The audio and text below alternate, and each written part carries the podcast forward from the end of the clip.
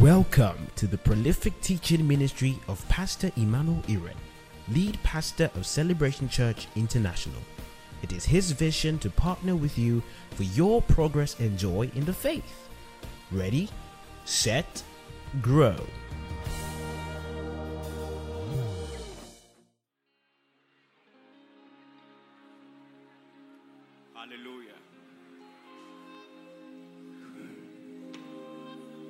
Father, in the name of Jesus, we thank you. You said Celebration Church will be known for strong marriages. We believe your word. We believe your word.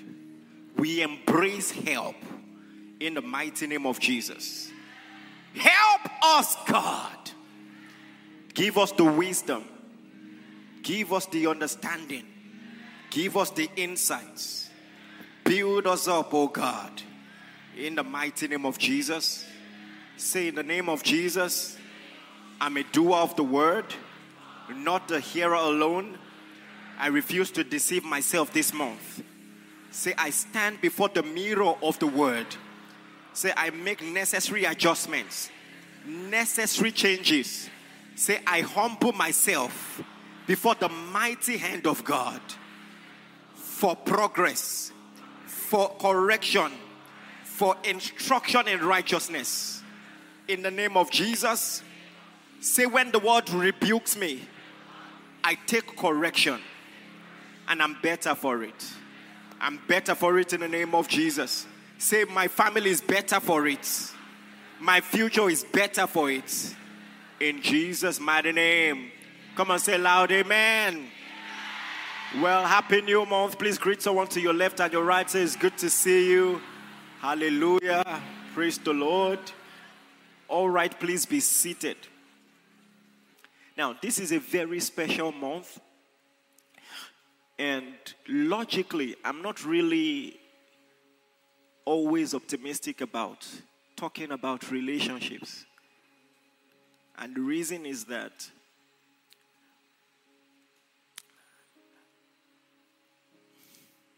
a lot of people are not really good at learning and applying.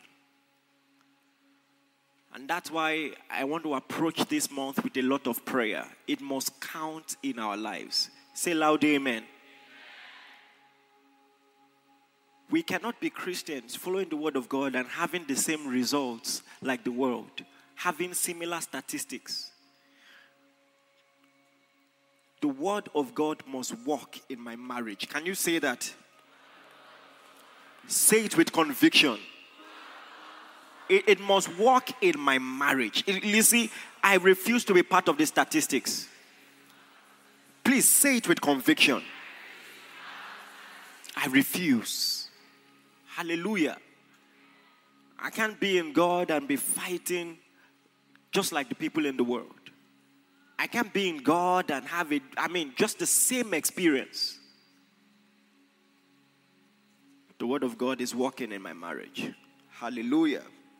And that's why I'm starting this series this year with how to make your marriage work. Hallelujah. How to make your marriage work. And, and, and in fact, um, I gave it a, how do you call it? So that's the slogan. I called it Michelangelo, right? How to make your marriage work. And first and foremost, from the slogan, you can tell it requires work. It requires work. I need to say this because a lot of people say they know, but they don't know as they should. Marriage requires work. Help me preach that to the person by your side. Say it's going to take a lot of work. Say if you want a good marriage, you're going to have to build one. it's going to take a lot of work. You see, I did a lot of research about marriage, studying, because I was overwhelmed by my own inadequacy. You see, by the grace of God, I'm very graced and very gifted in every aspect of my life, and I'm, I'm used to ease. You know? And through and through, by the grace of God, I have a great marriage, but I'm just like, at some point, I was just like, this one It requires a little more effort. What is going on here? I, have to sit with God, I have to study. It was a shocker at some point. I don't know as much as I think I know. We don't know as much as I think. you know, you know, sometimes I just imagine that maybe one day I'm preaching and then on the screen, God should show you some things that go on in my marriage. And I'm wondering, would they ever listen again? because one day after one argument, I reacted in a way. I went back and I sat down and I said, honestly, this was my thought. Am I a Christian? Which kind? Hallelujah.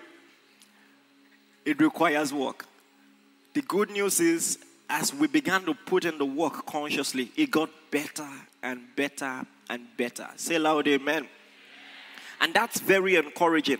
And you see, the reason the reason I want to state that marriage requires work is just like you see, in many other aspects of marriage, there are things we think we know and we're wrong. General opinion is almost always wrong. Almost always wrong. And we have preconceived notions, things that we've carried on for ages. And research will always surprise you. An objective study of the word will always surprise you. You know, one of the most interesting things I discovered in research, are you ready for it? Let me preface what I'm about to say by saying this. You will not agree with me, at least not at first. Let me ask again are you ready for what I'm about to say? I discovered, according to research, that men are more romantic than women.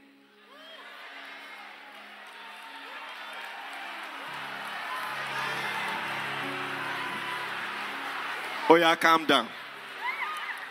I expected that. Re- I expected that reaction. Are you ready for it? Hold on. Let me land. You know, I'm seeing people looking at me like. You see, those of you who shouted, I can deal with that. Is those who were quiet and looking at me. Those are the ones. That can I land? Women act like they are romantic, but they are at the core pragmatic. Men, listen, act like they are pragmatic, but they are at the core romantic. Hold on. First and foremost, guys, this is not necessarily a compliment. So you better hold on before you clap. A psychologist proved that a woman chooses her spouse the same way a man picks his job. And let me ask you this. Hold on.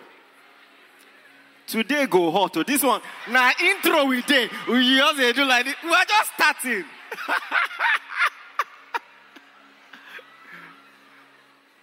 Can I land? First and foremost, you see, sometimes research proves things that even we will be shocked about. So hold on. Just think about it when you get home. Let me ask you this. As you are seated here, if you get an email that tells you that even if you have a good job currently, you have an offer that will pay you four times more and will give you two vacations annually, all expense paid trips, and then we'll give you shares in the company. What are you going to do? I'll tell you what you will do you will come to me and you testify. And your testimony will go something like this. You said this is the year to occupy. I keyed into it. You know You know? Christian is I keyed into it. You know? And then this is what you do. You go to your boss and you say, It's been fun working here. It's not you. It's me. Is, is that sounding familiar already? you will get someone better because at the end of the day, women choose their spouse like they make career decisions. Listen, they can see someone, they will vibe with the person. Vibe, correct vibe, but they will choose the person that aligns with their goals. Let me see if there are honest ladies here or not. True or false? Some of you are true. We don't catch you. It's okay. the lady's looking like me at me like, how could you tell them? You feel betrayed. I mean. Men, on the other hand, are romantic, and this is what I mean. A man just expects you to like him for who he is.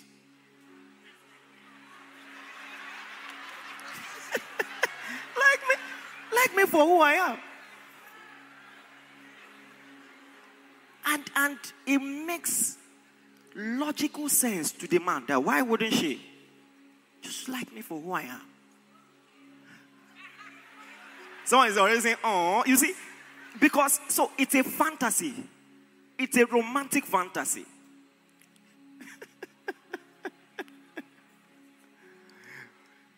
the question is is it always fair? Is it always fair to, to just enter into relationships and expect people to just accept you for who you are?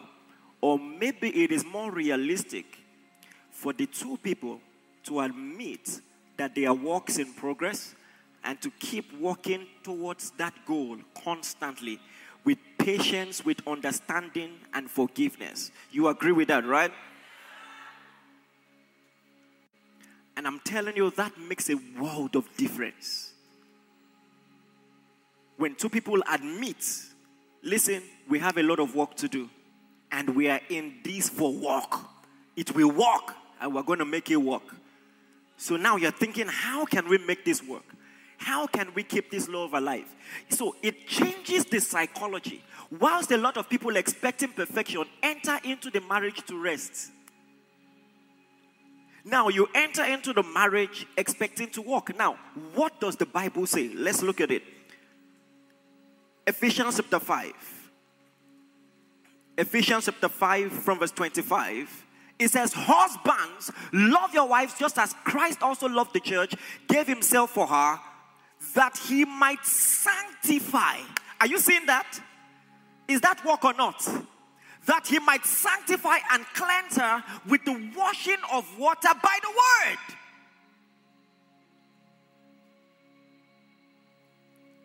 What if you understood this as your role as a husband in marriage? Maybe some challenges that would have hitherto made you run away will be a challenge to walk. Do you understand what I'm saying? I am here to make her better, and she's here to make me better. It says, by the washing of water by the word. It says that he may present. Oh my God. Are you listening to this? That he might present her to himself.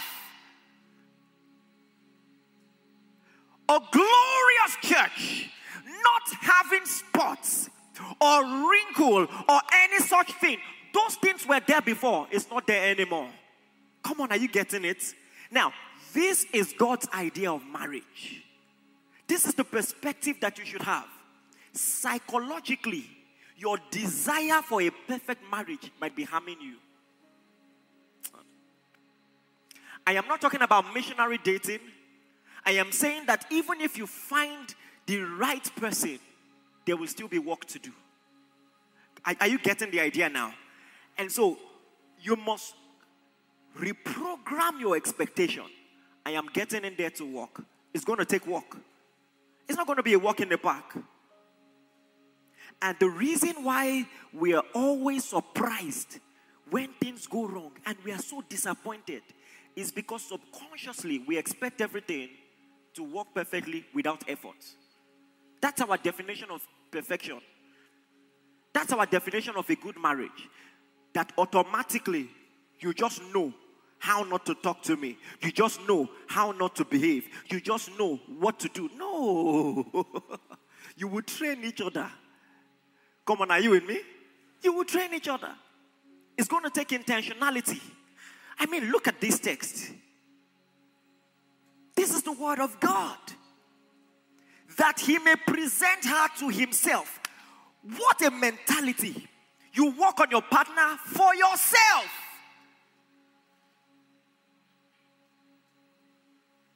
So, marriage is for two classes of people Number one, people who need washing. It's not for perfect people. Imagine you had an employee who is always complaining about the very problem he was employed to solve. That's why you were employed.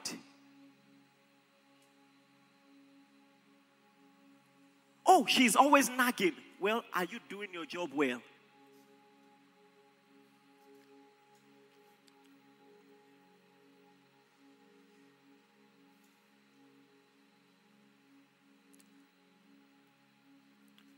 And the Bible says that even difficult, unbelieving men, by your piety, can be converted. The Bible says that. And he was talking to people who were already married, bef- married before one of them got born again. So it wasn't an advocacy for missionary marriage. But what do you do when you find Christ? Your partner is difficult. He says that by your piety.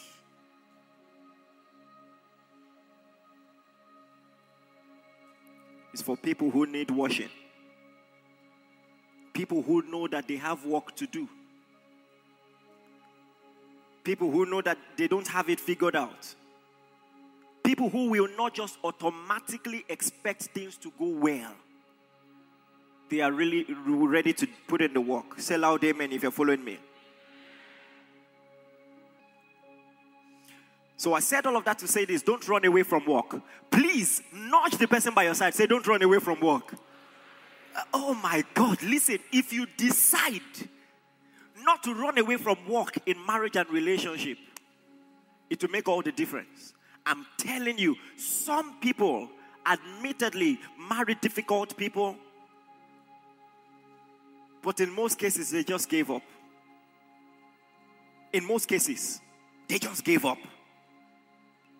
You'll be surprised the amount of progress you can make if you will just keep at it. Listen, I want to show you something from the Word of God. I've taught on this before, but you need to see it again. As often as I need to remind you, I will show you. You know, a lot of Christians have this notion that as long as I find the right person, I will have a good marriage. Are you aware it's false? it's so false. And that is why some people have insisted on God telling them who to marry. Please, I want to make a clarification. I am. God leads us in all our decisions, every decision in life. But does God choose a spouse for you? Not necessarily. In fact, no, you have no objective biblical proof that God chooses spouses for people. Except you are reading into the text. Or you are using special cases like the case of Hosea. And if you want to use that to prove that God chooses for people, then God really chooses bad people for people. Hosea was a demonstrative prophet. Go and learn what that means. His life was supposed to be a metaphor of the relationship between Israel and God. That is not the ideal happenstance for choosing a spouse. God doesn't choose for people, He will lead you in your choice. He will expose the folly of your intended decision, but He won't choose for you. But the reason we want God to choose for us is because we think that if God chooses for us, we can go to sleep and we won't have to walk, and everything will just be perfect. And that every morning you just wake up as a guy and then you look to your side and there's breakfast in bed. And that at every time of the day, the woman's makeup is always on. No argument, no confrontation, no questions asked. And so when you come to Acts chapter 13, you know the story. The Bible says that prophets and you know apostles were in a meeting ministering to the Lord and fasting.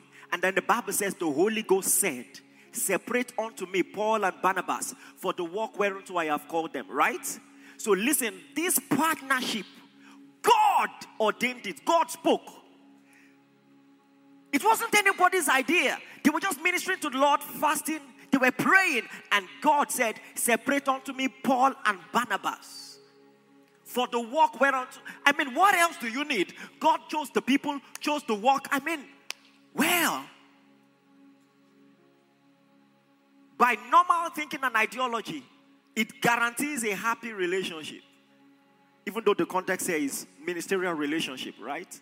Guess what? It is spoiled. They fought. There's a reason why you eventually begin to hear of Paul and Silas instead of Paul and Barnabas. It's because they fell out. And so the Bible tells us in Acts chapter 15, verse 39, it says, Then the contention became sharp, that they parted from one another. The fact that God said, You people should be together does not mean you won't divorce.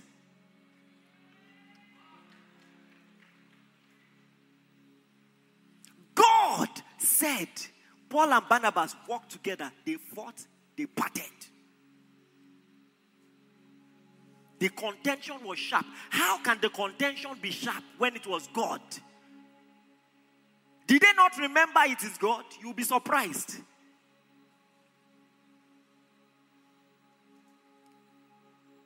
When you have an expectation that every circumstance should be favorable, you will be surprised. You will forget divine encounters, divine confirmation. Even John the Baptist, that saw the Spirit descend as a dove. Do you know how dramatic that is? It's not a nudge, oh, he didn't have a nudge. He saw the Spirit He said, like this. When he was in prison, he said, Are you the one, or should we look for another person? Isn't that true? All I'm telling you is this if you have this expectation, that things have to go right just because God said so. And that that absorbs me from putting in the requisite labor required. Listen, you are in for a disappointment, and that's no prophecy of doom. Nothing will exonerate you from trials in marriage. You have to put in the work. And even if we don't like to talk about it, this is why even some of our couple goals have problems. I'm sorry to talk about it, but when you hear a pastor and his wife, the marriage broke apart. It's a sensitive thing to talk about, but we know we have those questions.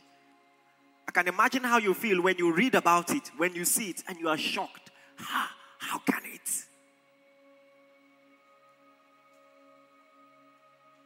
And let me shock you it doesn't mean they made the wrong choice. you don't understand free will. You can make the wrong choice and mess it up later with poor choices. Do you understand what I'm saying? And that's why in a good marriage, you must keep choosing each other. One choice is not enough, it's a present, continuous intentionality. Please, are you listening to this?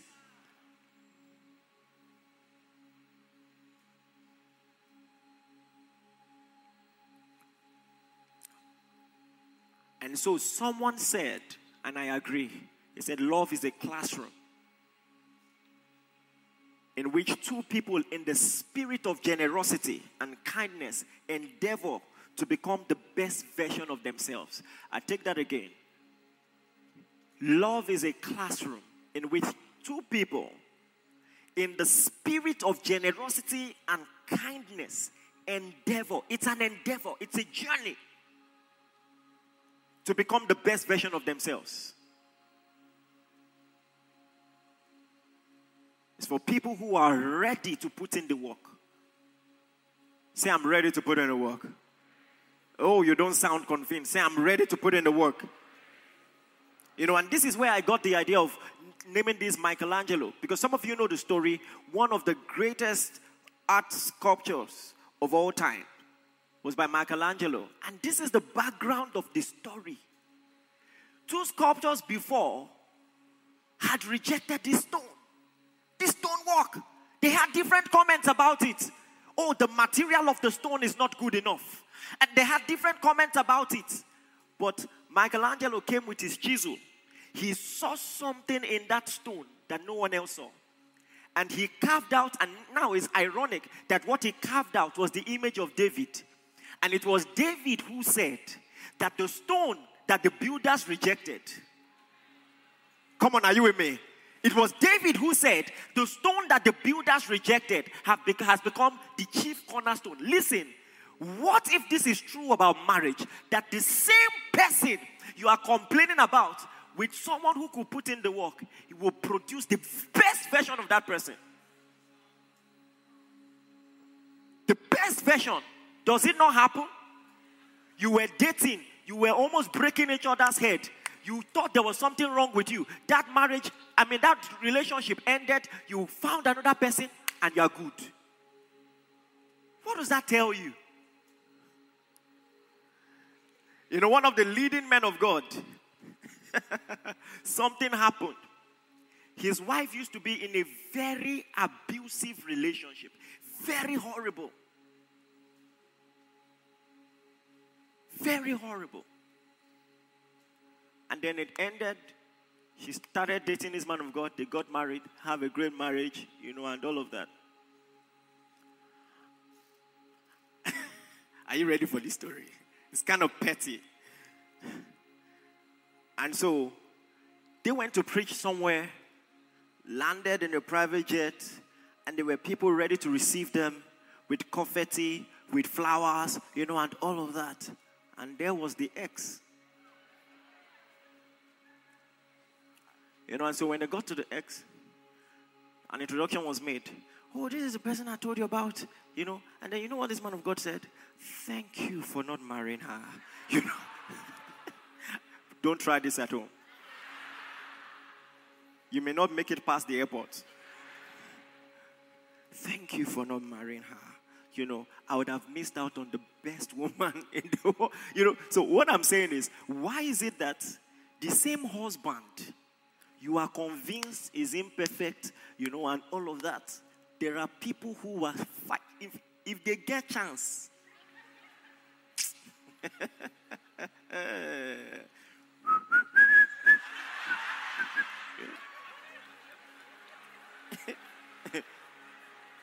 Don't play, it's harsh out there. that same person. Do you need translation? Uh. Why? Maybe now see finish, see finish, see finish. Hallelujah. What if you came into that marriage with, with your chisel? Do you understand what I'm saying? Both parties with their chisel walk on each other. Walk on each other. Just like a sculptor walking on a piece of art, carving some things out, carving some places out. What if you do that for each other? That whatever you don't like, you can correct if you find the right way to communicate, and that's why next week Sunday, all I'm talking about is communication. All right? If you find the right way, you both can become the best versions of yourself. What if you have that mentality, that resilience? It can work.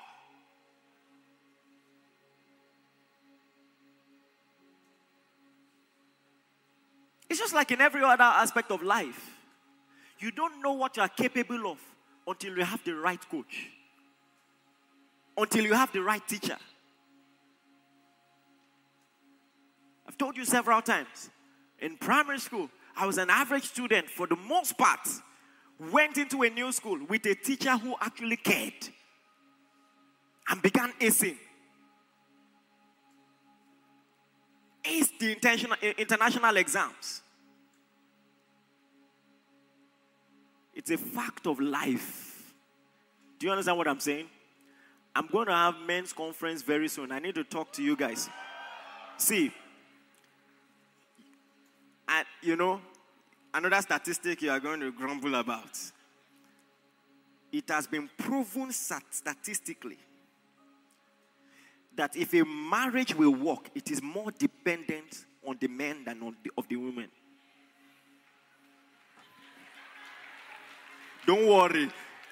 I have something for every, everybody. Don't worry. Women, clap. Enjoy this one. Enjoy. Woo, yeah, yeah.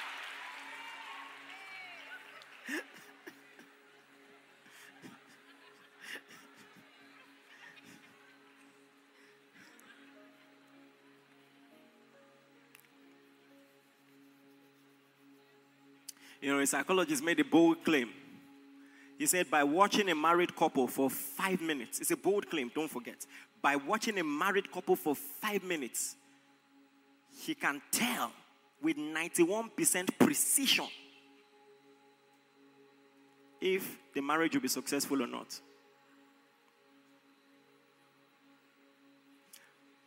And he has done this for 3,000 couples over several decades 91% accuracy. You see, what we don't realize is that relationships are very sim- similar. Good relationships are similar, bad relationships are similar. The ladies who are doing the wrong thing, they are all doing the wrong thing. Similar things. The guys who are doing the wrong things, they're all doing similar things. And this is the most interesting thing about his research. He discovered that the good marriages were not exactly different from the bad marriages, they all had the same problems. Are you ready for this? In the good marriages, they also fought regularly. They quarreled regularly and quarreled about the same thing. Conflict was not infrequent, he said. They argued, just as unhappy couples did, over money, job, kids, housekeeping, sex, in laws. They quarreled regularly. You see, you see, let me say this to you.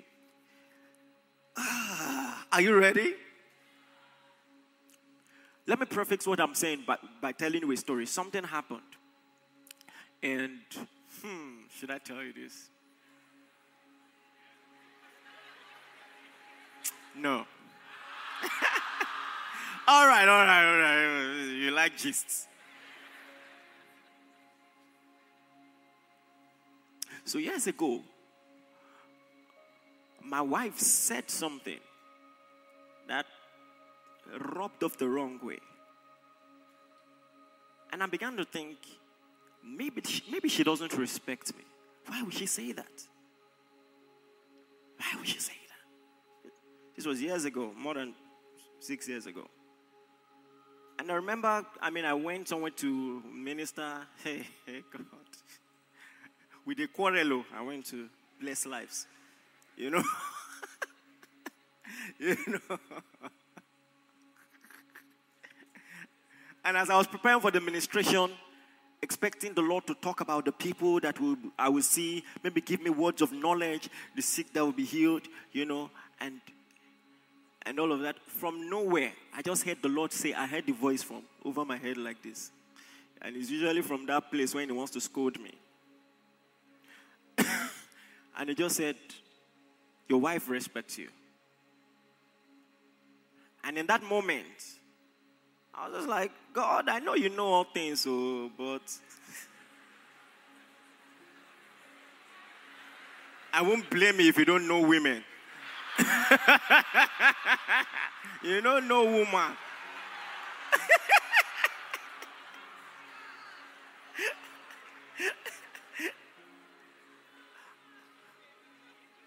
and this is what the Lord said to me that I never, and it, it never occurred to me. You know, you can be a man and your wife will honor you constantly all day, morning till night, giving you food, looking out for you, loving you.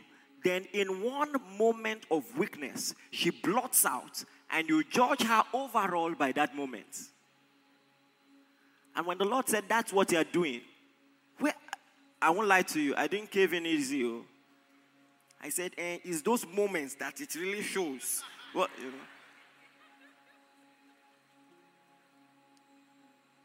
Or maybe sometimes our expectations are just too high. That every human being, if pushed to the wall, will res- respond. Let me tell you, another psychological research I found out. Are you ready for this?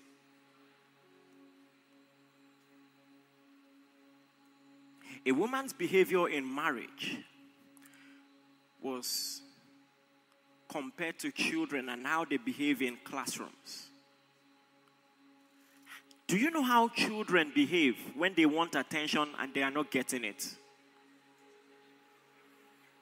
Complained all the time. It's normal. But how you go about it is different. Complaining is feedback. Complaining is focused on the action, what was done. Criticism is an attack on the personality. And it is always casting aspersions, always conclusive, and always using the word always. You always do this. You always. It's an attack on the person's character or personality. So instead of saying, you promise to clean the t- kitchen, someone will say, Why are you always so forgetful? That's the difference between complain and criticism. And by the way, he's telling you how he's able to predict with precision some marriages that will not stand the test of time. This in itself is not a, enough, but it is one of the pointers. The next they talked about is contempt. Contempt. You see, you have to understand how powerful it is when the Bible tells men don't be bitter against your wives. It's so powerful. Sometimes you wonder, how did he know? Because with constant complaining and criticism, if you are not careful, it leads to the next stage. Now you're holding someone in contempt. You are bitter against the person. Listen, one of the leading causes of divorce is, is unmet expectation. I kept expecting you to be this person or do this, and you weren't doing that. I got tired about it. I got tired of talking about it, and so it ended. Because at some point, we now nurse bitterness. We are not even complaining anymore. We've given up on the person. Now we have a perception of the person. Next week, I'm going to tell you how dangerous that is. Perception. If there's enough time today, I will touch on it briefly. Perception. Many quarrels will, in fact, you, the reason why many quarrels go unresolved is that we already have a perception of the person. The reason small issues are escalated is because we have a perception of the person. If you don't change that perception, and that's why, are you ready for this? It has been proven scientifically that even therapy sessions don't always work. As high as 65% of people who go for therapy sessions, just months down the line, they relapse. That's almost everybody. In six months. Because now you are laying out the problem, but the problem is just the surface. There, is, there are underlying issues. You know. There are underlying issues that sometimes fundamentally is a trust problem. I don't really trust this person anymore. I'm not safe around this person. That's the issue. Come on, are you listening to me? What did I say is number one? What about number two? And then number three, defensiveness. Always ready to fight. See, when you get to this point, there's problem. Seek for help you, you, are always ready to reply. When the person says one, you say five. Steadily with your boxing glove. Ready to fight. At this point, trust is out the window. You are in that relationship to survive.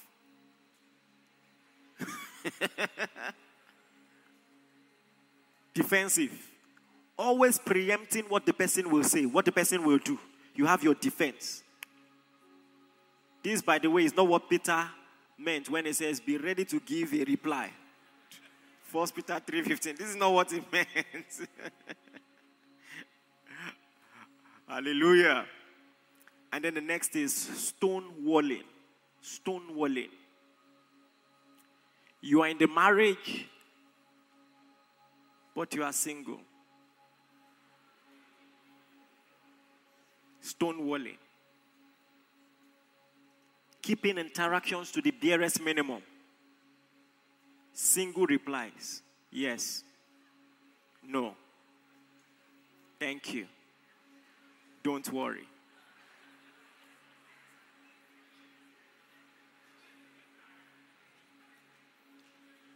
At this point, you're acting like you don't care what the other person has to say. You don't care what the other person feels. Avoiding eye contacts. Avoiding interaction.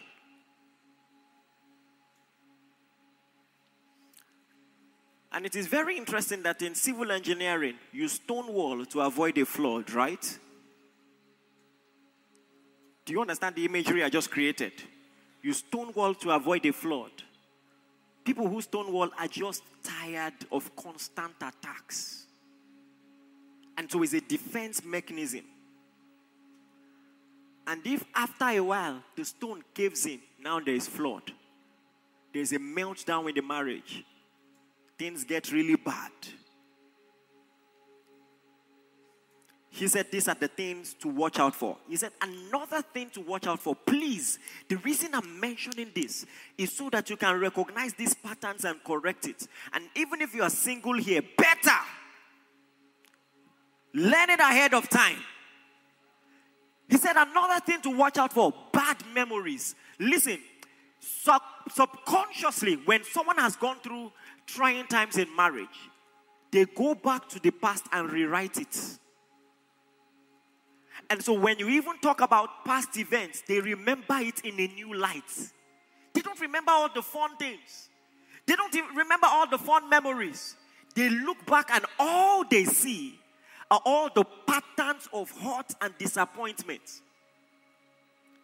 So he noticed when he would ask couples, okay, so what was your marriage? Uh, I mean, how was your wedding day?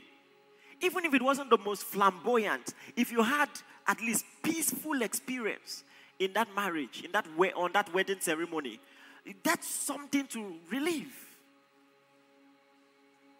But people, because of the hardness and hardship they've gone through, they will go back in their mind psychologically, rewrite it, and all they remember will be the things that did not go well. And so you might want to ask yourself when I think about where we are coming from, how do I feel? How do I feel? Do I only remember the bad?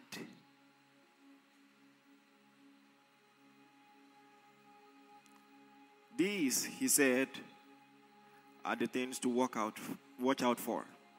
Things that almost inevitably cause a marriage to end.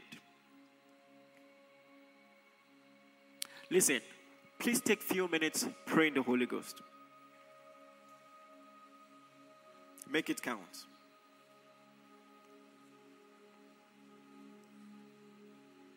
Make it count. I said, make it count, make it count, make it count, make it count.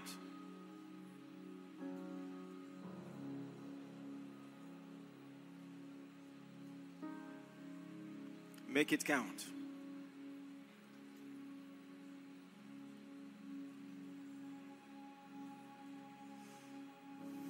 Zonde rapahakta Cristo frente le capire haya. Shande ke preto ko prete kizo. Zete ke peleto ko prete kida.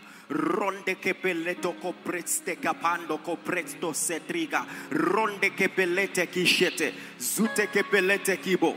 Empresotre kaya.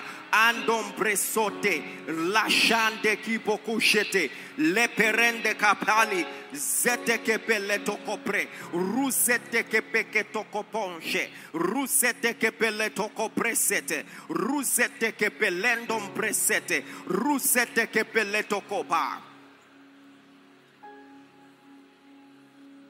Talk to the Lord, talk to the Lord, talk to the Lord.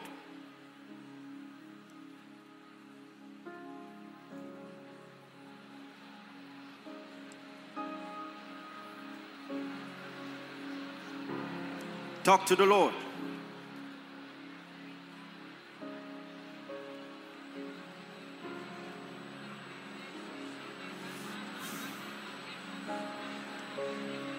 Make it count. Talk to the Lord. We're not whiling away time. Talk to the Lord.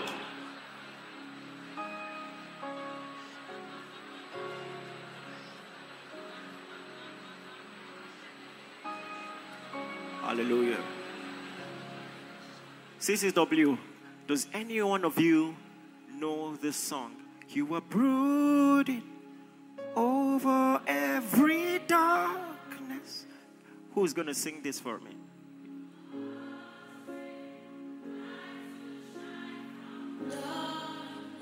Come and sing it.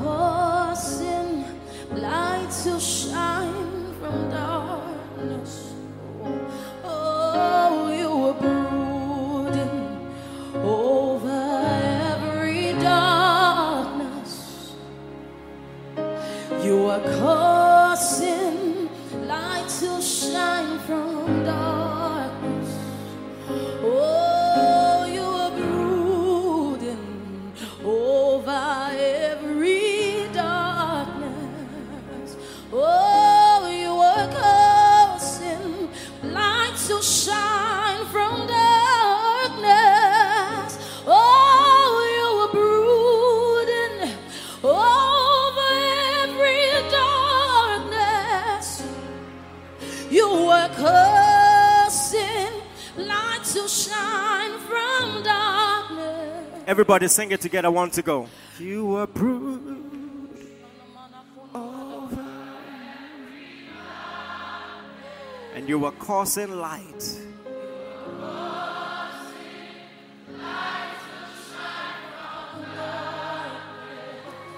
Sing it again. As you sing it, see it happen. You were. Causing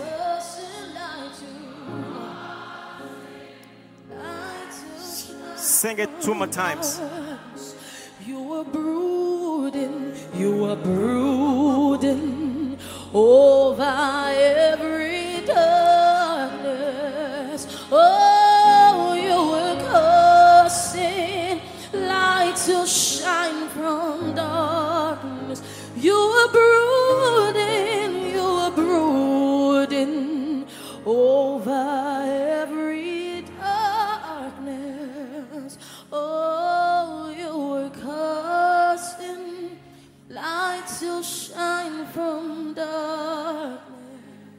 Hallelujah. Praise the Lord. Thank you, Jesus. Listen, when the Bible says, walk in the Spirit, and you shall not fulfill the lusts of the flesh, you know what He's telling you? He's telling you, you can. He's telling you that as born again, as saved and sanctified as you are, there are two possibilities that can happen in your life. You can either walk in the spirit or walk in the flesh. Or walk in the flesh. And so, when you prioritize one, fan the flames of one, the other will be suppressed. Listen, this is so powerful. This is so powerful. Listen, it means that to stop the bad, I must just give more room for the good. Let the good grow stronger, get more influential. We have the tendency to want to stop the bad by focusing on the bad. Think about it. So now, a Christian has an anger problem. A Christian has an unf- unforgiveness problem. A Christian is struggling with lust in one way or another. Maybe pornography or something like that. The logical thing to do is to try to stop it. And you should. But listen, there is a higher, superior way. And the higher, superior way is to fan the flames of the Spirit in such a way that it becomes impossible for both of them to coexist. Do you understand what I'm saying?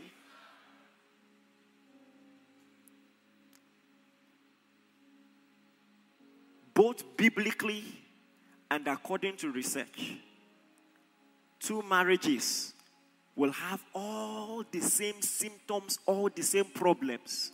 One will survive, the other wouldn't. Why? There is something called a positive override. Positive override.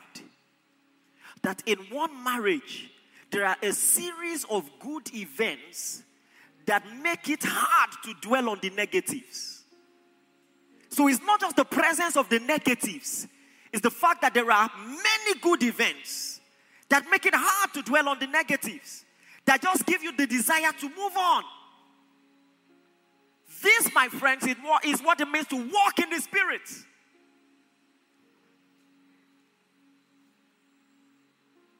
Give good a chance. Create a structure. Listen, so now, not only has he told you the ways and the things to look out for for a marriage who will make it, he has given you seven things. He pointed out seven things to work on that will make your marriage last. And I want to point them out as fast as possible. Number one, he said, enhance what he calls love maps. Can you say love maps? And what that simply means, create positive images of your partner in your mind. Create positive images. You see that thing that Jacob did in Laban's house, where he made sure that the animals were constantly looking at a particular image. Your image is very important. Oh my God, listen to this. Let me say this. Especially in a social media generation, a lot of people suffer. Because now, you can be constantly looking at people who are not your spouse. And you can nurse images, impressions of people who are not your spouse. And you see all the wrong thing that your spouse is doing. You have not internalized your spouse. You've not considered that partner well enough, deeply enough. And it's, it's, it's interesting that simple things like images, I mean, literal images this time, pictures, maybe in your office, maybe in your house, maybe as your screensaver, Look at it, consider it. Look at your partner. Just look at your partner objectively. And for once, see through all the excesses, see through all the faults. When was the last time you gave an honest, objective look at your, at your spouse? What kind of image have you lost? If you nurse the wrong image, you become critical. I'm telling you. If you notice that you are impatient, you are, you are nursing the wrong image. When the little things, little mistakes, they irk you, they get you angry. Wrong image. Please, are you listening to this? All I'm saying is very simple. But some of you who have been, you, who have held the ropes, you know that these things are very important. Just Give that person a chance again. Reimagine that marriage, reimagine that relationship. All right? First and foremost, I'm talking primarily to married people. All right? If you're already going through a lot of trouble in the dating relationship, it might be a sign. Break it.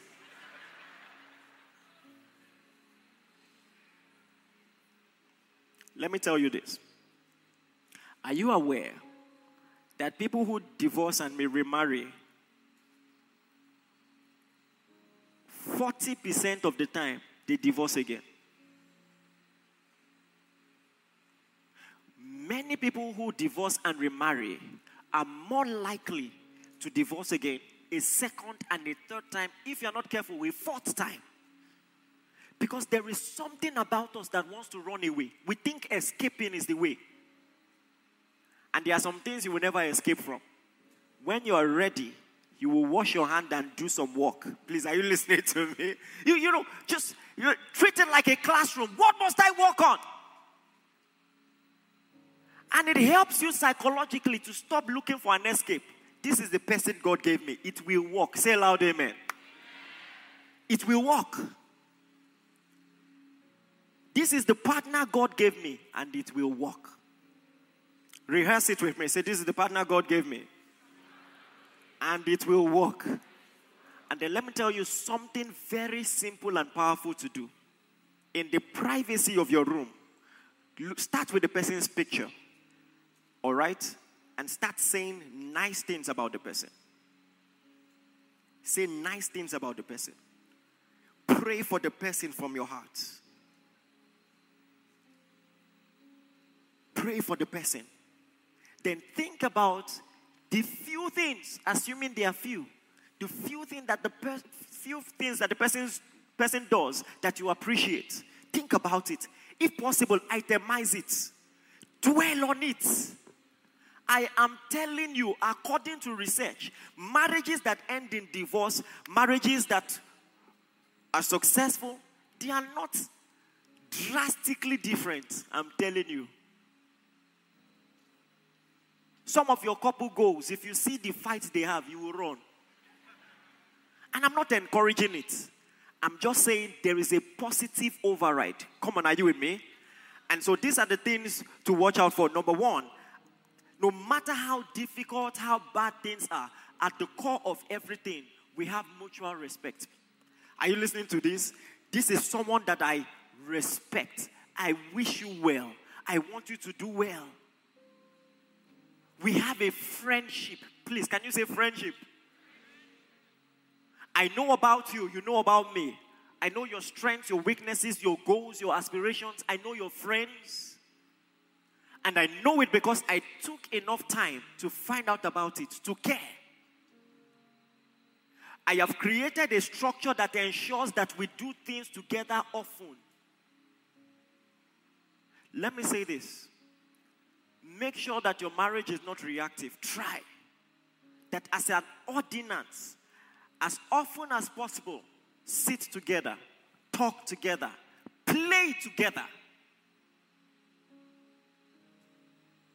Play. You know, as I was preparing for this, the Lord spoke to me. And so help us, God. We're going to find a venue. And all the married couples will come together regularly just to play. Yes. Single people are growing.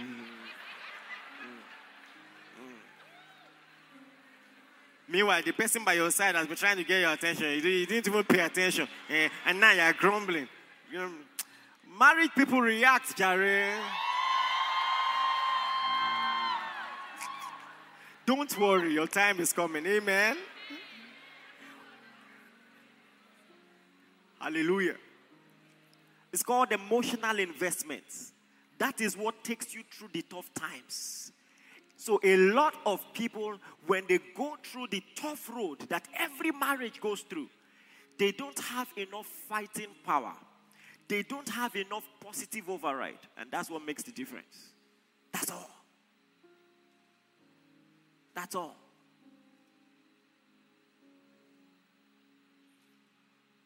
Let me tell you something. Are you ready for this? You may not like this one, no. Should I talk? All right. You know, I told you that psychologically it's proven that women treat relationship like a job. Now, if you have had a lot of career struggles, a lot of career struggles, jobs that did not appreciate you, you know, that did not pay you well, yet they will stress you. You work during weekend, you know, and then you finally find the right job.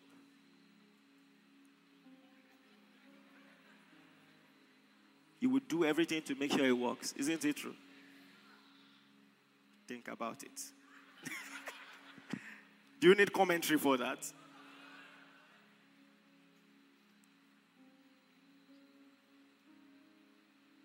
Listen, if you have a good woman, you have a good woman. She may not always act like she wants it to work, but she does. And that's why, with just basic cooperation, it will change everything. I'm telling you. You know, for women, sex is a fruit. For men, sex is a seed. And this is what I mean. for women, sex is the result of a lot of process. You've planted the seed. You've, you know, it has gone through irrigation. Then it grew. It had branches.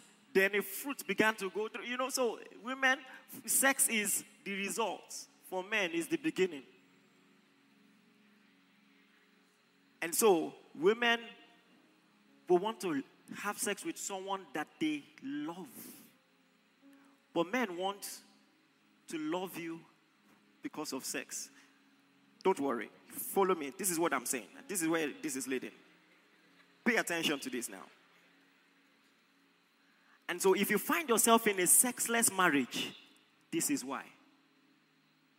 You tell your wife, Oh, I want to have sex, and then she's always giving excuses. This is why. You don't understand. For you, it's the beginning, for her, it's the end. For her, the conversations prior have to make sense. She has to feel seen. She has to feel like you care. When, when, when you begin to hear things like, is it all about the sex? Well, well, well yes, but you know. but in marriage, you have to understand communication. Come on, are you with me? And so, this is this may be difficult. If you are going through that, listen to this carefully. This may be difficult, but consider this. Take your mind off sex for a while and just start playing with your wife again. Give her attention again. The reason this is important is some people have told you that to get sex back, you should do this and that. And women are not dummies, they know what you are doing. So even when you are finally touching them because they complained you went straight before, they know where it's going. so, so even the touch is not meaningful. They know. They know what you want. So flip the switch. Chop the inside, I want to run away. So take your time, learn these things well. Consider yourself blessed that you're learning it on time. Amen, somebody. One more time, say, I'm a doer of the word. Look at your spouse. Look at your spouse. And you know, as a round of please, if you forget anything I just I, I said prior, don't forget this. Psychologically, there is a way to know how you really feel about your partner.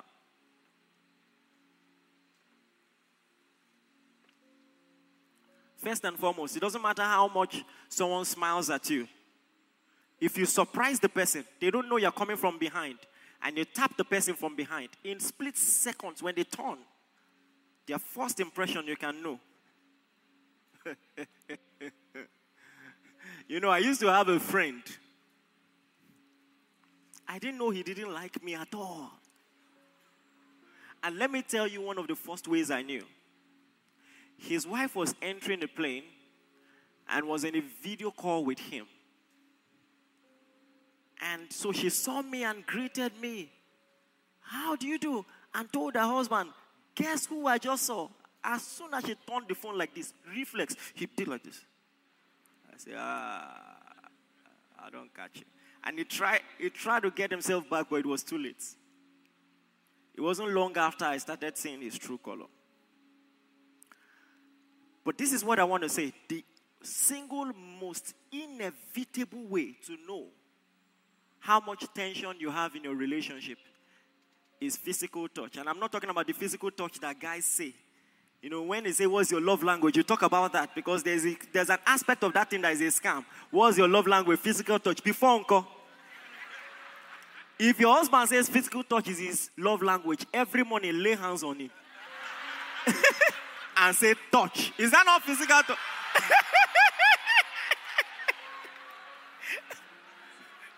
Oniro, physical touch. Go and talk to your wife, physical touch. how, how typical. You don't ever see man when no be physical touch be in love language.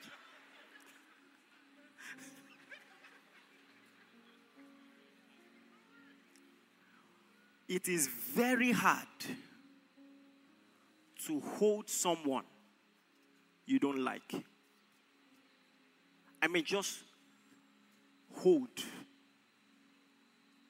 Have you noticed that? If a woman doesn't like you, she will take offense if you touch her. Uh, women agree, right? Like, I'm just getting to know you. I don't really like you. Why are you holding me? It, it irritates. Let me tell you something. It is a neurological way to react to people you don't like. And that is why when a marriage starts going under stress, one of the first things that will reduce normal touch. If all the touch you have is in the bed, there is problem. Please, are you with me? I hope that wasn't awkward for you. Okay, so still. Hallelujah.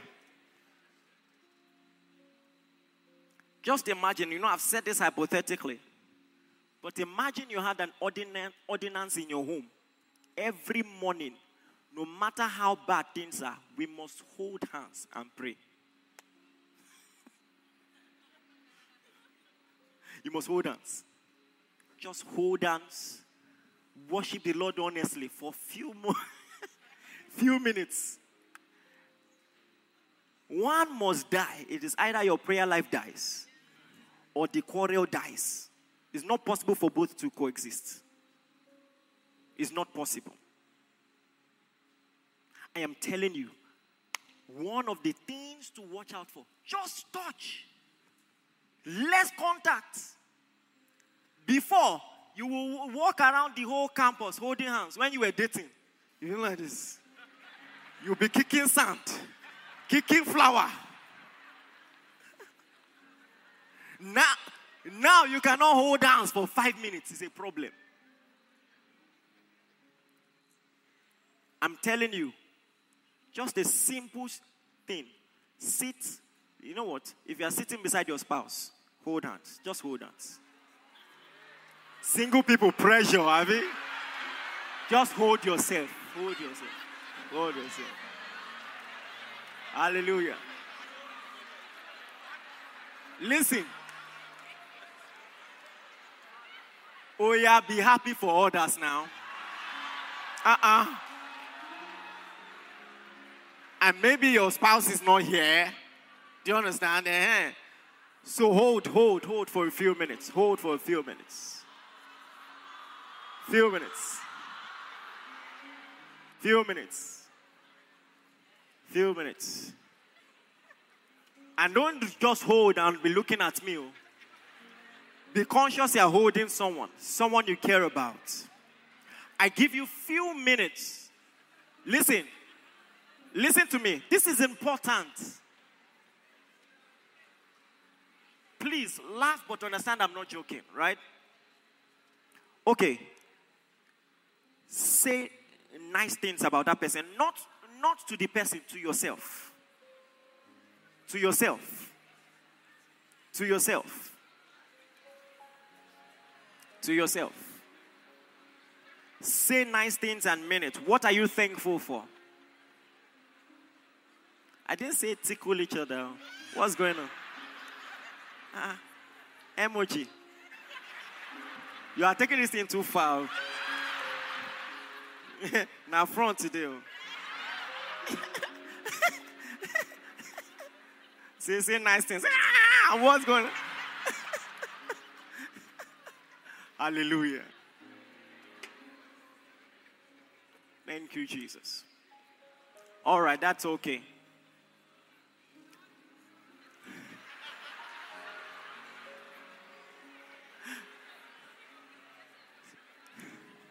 Please stand to your feet and let's pray.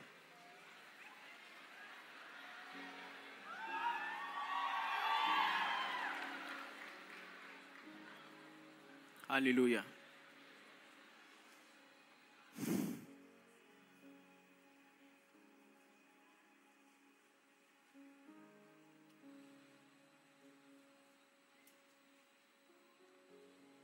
Father, we thank you in the name of Jesus. We are doers of your word and not hearers alone, deceiving ourselves. Thank you because with your help, with your help, we can make it. We can do it. We trust your help. We embrace your wisdom. And thank you because in this month, you are causing to light, you are causing light to shine in darkness. Every emotional darkness, every trauma, every difficult situation in relationships that you have ordained or marriage. Thank you because you are helping us to walk past it. We are coming out better and stronger in the mighty name of Jesus. Thank you, Father. Glory to your name. In Jesus' mighty name, we've prayed. Come on, say loud, Amen. All right, please be seated. Did that bless you? All right. Thank you for listening. We are sure that you have been blessed. For inquiries, reach us on our helpline 0809 996 7000. Blessings.